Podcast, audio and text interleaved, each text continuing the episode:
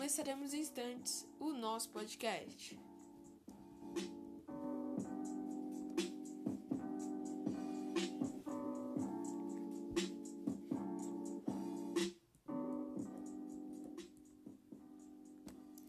Olá pessoal, sejam bem-vindos a mais um podcast do Colégio JK.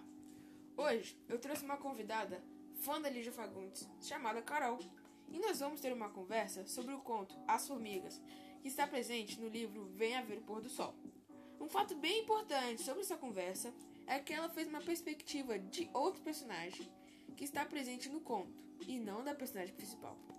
Oi, oi Carol, você está bem? Tudo bom, graças a Deus. Bom, então vamos começar com as perguntas. Pergunta número 1. Um. Nos fale um pouco sobre a Lígia Fagundes Teles?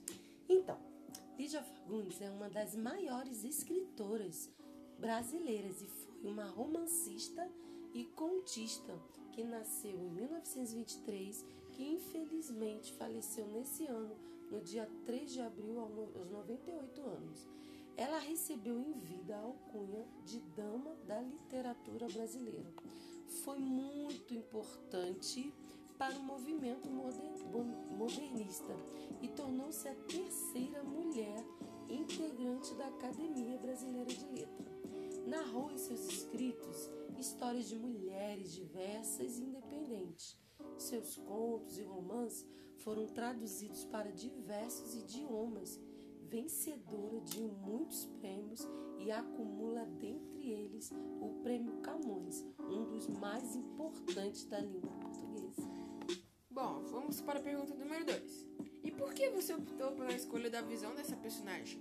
Então, a visão dessa personagem para mim foi muito interessante. É muito importante para o contexto da história, pois ela faz um papel de detetive, trazendo mais emoção, suspense ao conto tornando a leitura assim, mais interessante, assim sendo a escolha ideal para o nosso canto, ao meu ponto de vista. Pergunta número 3. E qual é a visão do narrador do conto original, já que você falou da, da outra?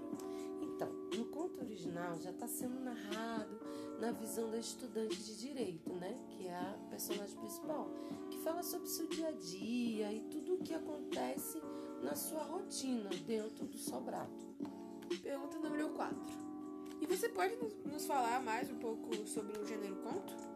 Posso sim. Já o gênero conto possui uma característica de ser uma narrativa curta, com poucos personagens, o espaço e o tempo reduzido. E o enredo já é marcado por um único acontecimento relevante, apenas um clímax, sendo assim uma história rápida e objetiva. Última pergunta, número 5. Nos fale um pouco sobre o conto original? Então, no conto original, a história já é contada pela personagem principal, com muitas características e menos suspense, diferente da, da prima, né? Da outra personagem do qual que eu fiquei mais atenta. Pois a narradora faz o papel só de observar tudo o que acontece e também no seu dia a dia. E vamos ficando por aqui. O episódio de hoje foi curto, porém bastante legal e divertido. Fico com Deus. Até a próxima. Até tchau. a próxima. Tchau, tchau.